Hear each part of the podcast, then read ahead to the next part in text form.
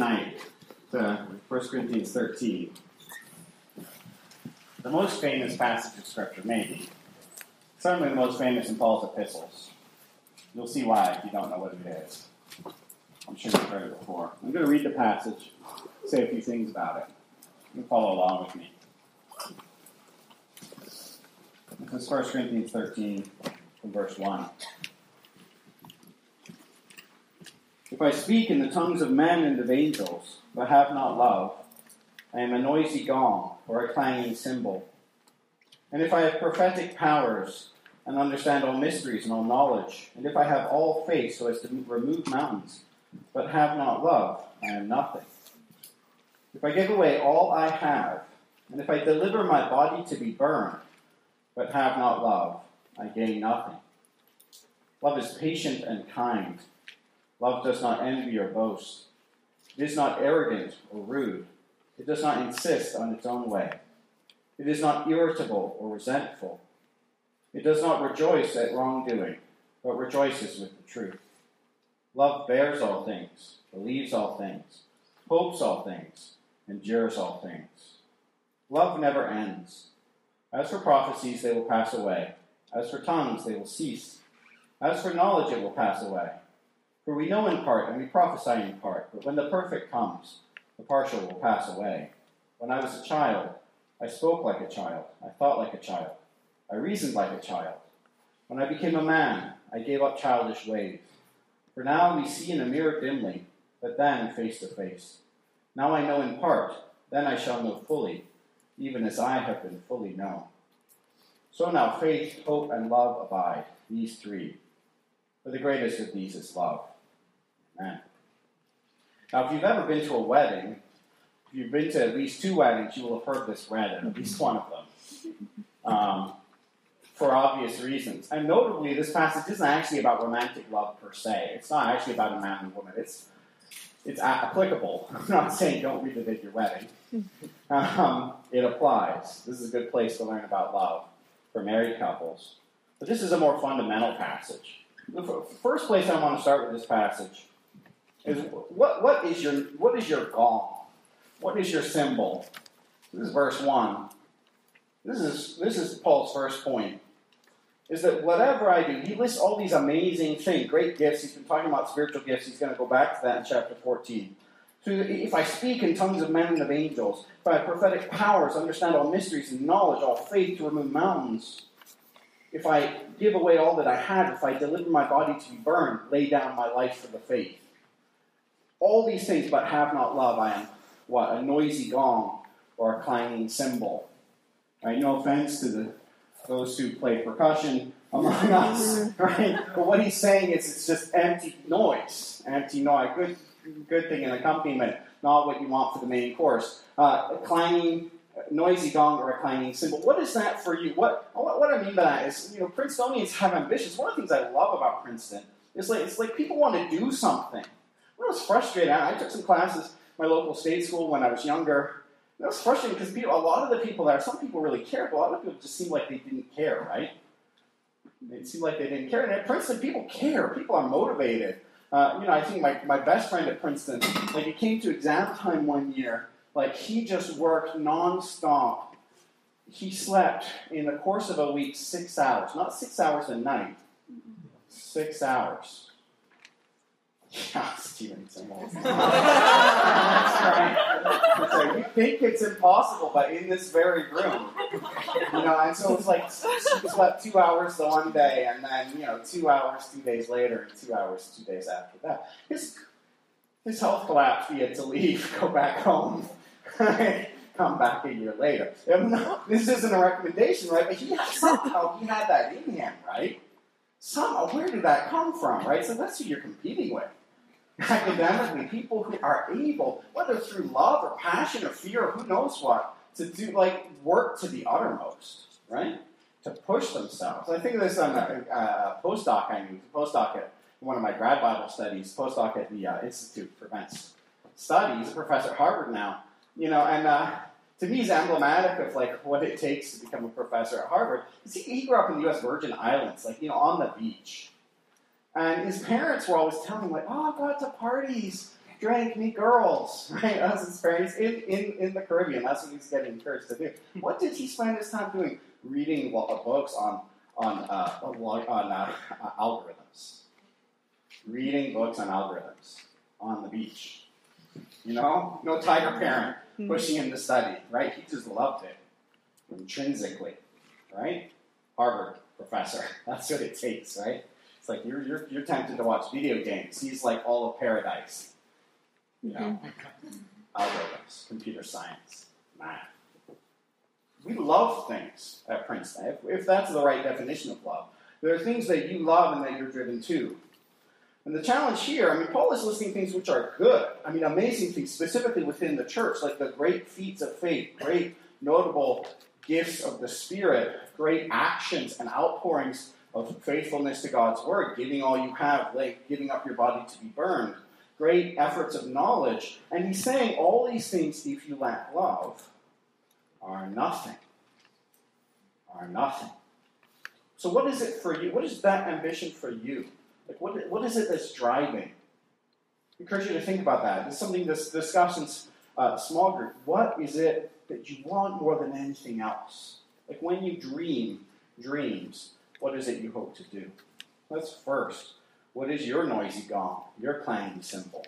Second point I want to make is this, this is like so obvious as to be trite. Love is the main thing. This is the point Paul is making. This chapter, so it's, a, it's, a, it's in a it's in a structure here, like chapter 12, he's talking about gifts. Chapter 14, he goes back to it. In the middle here, nestled, he's got the key to doing it right. The key to doing it right. And what is it? It's love. It's love. And what, what do I mean by that? And then he describes that. So, you know, verses 1 through 3, through 3 he's talking about no matter what you do, if you lack love, they're nothing. Verses 4 through 7, he defines love. This is the famous passage read at weddings. Even the most atheists at weddings often read this passage, in my experience. Love is the key thing. And that's not just in this letter. That's not just the key thing to the, the need for holiness in the community and the Corinthian church. It's the key. He's elsewhere, Paul says, like, what sums up the whole law and the prophets? He's quoting Leviticus 19:18, love your neighbor as yourself. Jesus says that he's asked, what is the greatest command? The greatest commandment is to love the Lord your God with all your heart, soul, and mind. That's in Deuteronomy. And second, secondly, flowing from that, love your neighbor as yourself, which in Leviticus is right in the heart of two chapters, three chapters that deal with holiness, what it means to be a community. Love is the key. Agape, you hear that term. That's this chapter. That's the word used for love a number of times. Agape love. What is it? It is the foundation. Well, and this is the hardest part of talking in this passage. I could just see, I'd just be like, all right, all right, brothers and sisters, here's the key love one another sit down. I mean, we all know that. We have, like, who of you disagrees that we should love one another? Raise your hand. Right? I mean, even if you are in a group of atheists, it's like, who thinks we should hate one another? Right? Not in our culture. No one would agree. We should love one another. This part of Jesus' teaching, I mean, it is challenging to understand precisely because it's so ingrained in our culture. Right? People like this. People like the idea of love. We talk about love all the time. But what do we what do we mean when we say love? Let's talk about that a little bit. What is it when we say love is the main thing? How do we define love? And I love this. This is a quote from Brothers Karamazov, Dostoevsky. I love this quote. So this is Father Zosima, who's one of the great characters in all literature. And uh, he's, a, he's a Russian Orthodox priest. And this uh, lady has come to him and she said to him, I just feel, Father Zosima, I just can't actively love anyone. He tells this story. He says, a long time, time ago, a man said this to him. And I'll read it. The more I, this is what the man said.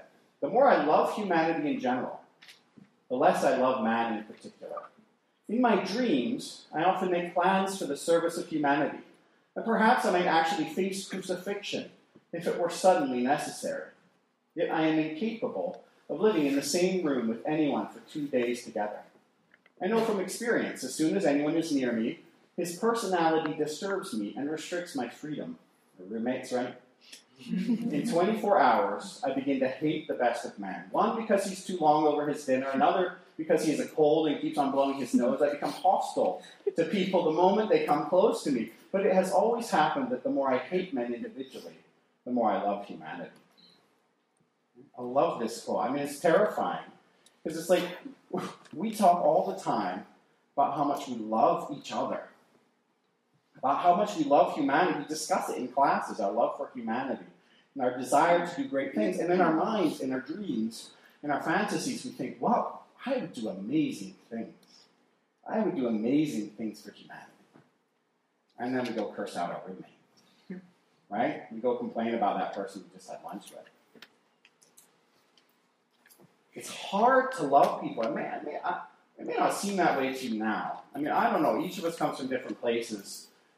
You may have abundant experience in your own life of people who claim to love you who don't. Right? I, I hope, for your sake, that you've been blessed with healthy relationships, with people who do care about you, with people who claim to love you, who care about you. But all too often, it is hard to love people. What is love? Love isn't just a feeling, it's not just an assertion. It is these things, it's a, it's a, it's a way of life lived out, it's, a, it's actions.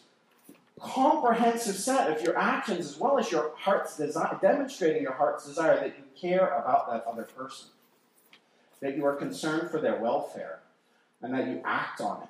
Right? Love is patient and kind, it doesn't envy or boast. It's not irritable or resentful. It doesn't rejoice at wrongdoing. It bears all things, believes all things, hopes all things. When we think about love, we had this with Christine and I at our wedding. We, we, we were given a picture frame uh, with this passage put on it. And it was a hard thing because at our, at our wedding, we spent our whole wedding weekend trying to manage a particularly difficult family relationship. You know, it's like our first dance as man and wife. You know, we're you know, we're not whispering sweet romantic things. We were like, so what are we going to do to handle this situation? Right? It's the truth. That's what we were doing. This is how things happen. Weddings are family, family experiences. Hmm. And on the side of the picture frame, so the picture frame has the passage going left to right, and then part of it is cut off by the picture of us smiling happy. Hmm. Beautiful.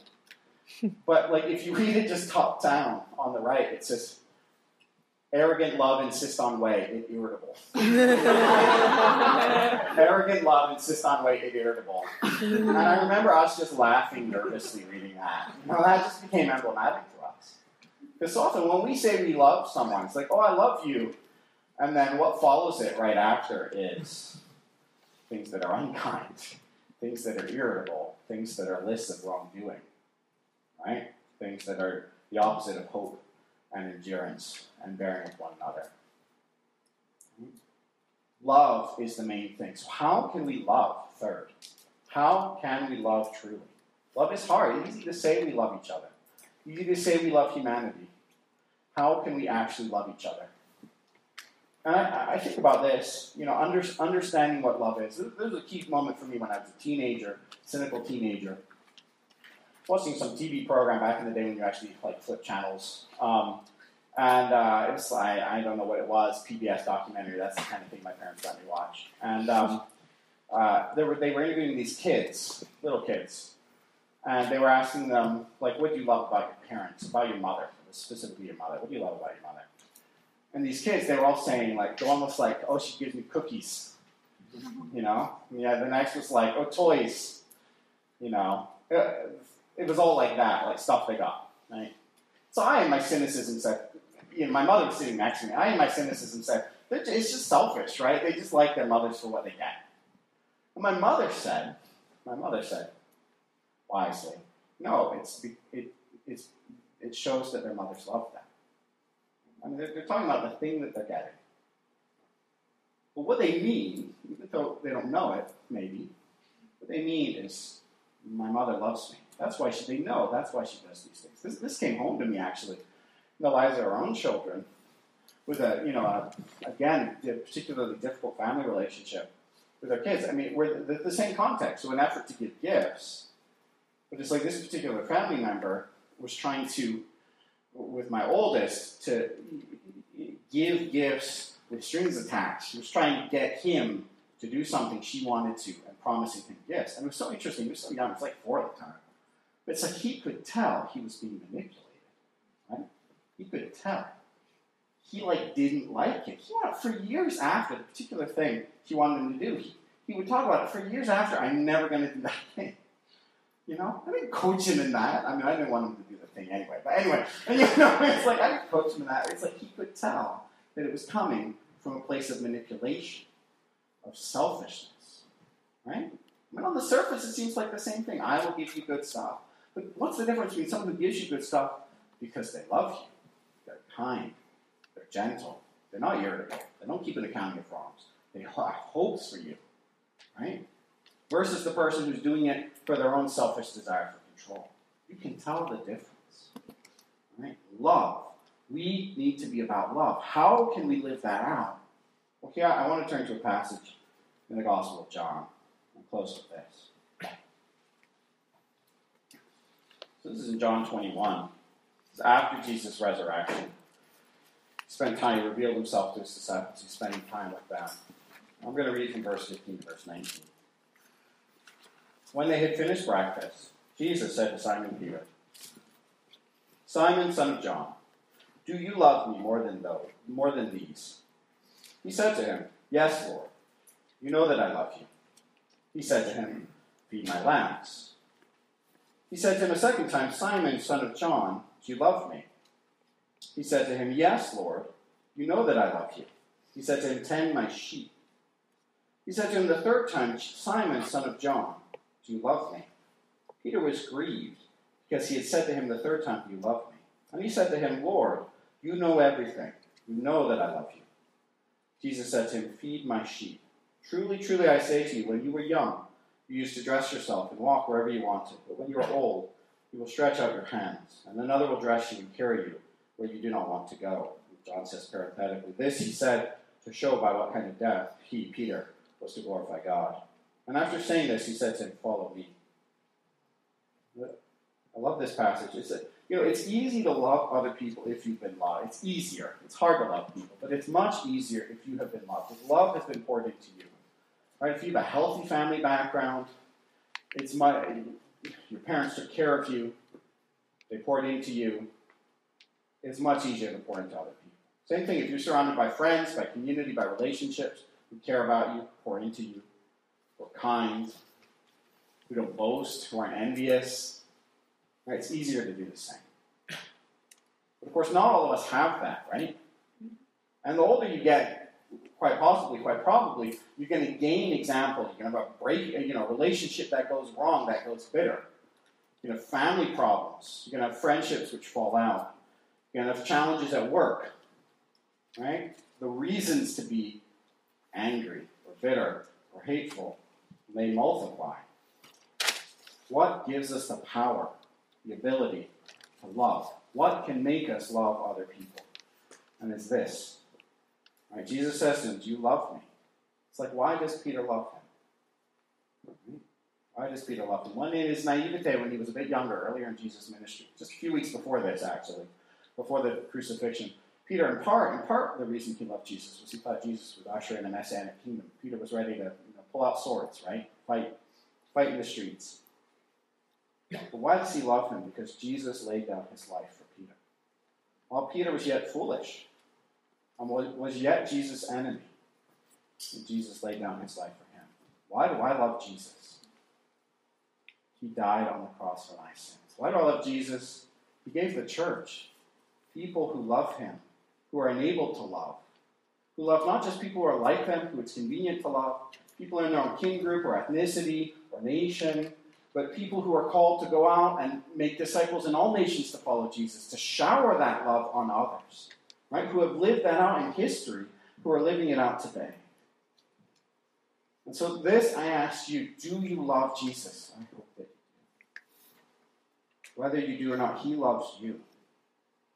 He loves you, and He is calling you to share that, to spread that. Don't chase after clanging, noisy gongs and clanging cymbals. Right?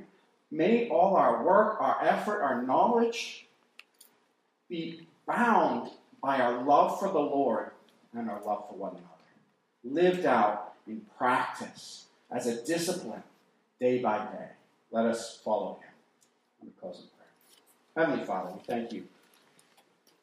We thank you for this beautiful chapter. I thank you that even in our secular culture, I see I see it show up in secular television shows. You see it all over the place, at least parts of it. Holy Father, what beautiful truth this is. That the greatest of uh, uh, what remains is faith, hope, and love. The greatest of these is indeed love. And how sweet and precious it, it, it is, Lord God, uh, that you loved us first. I pray that would be true for each one of us, that we would love you and that we would live that out. In Jesus' name.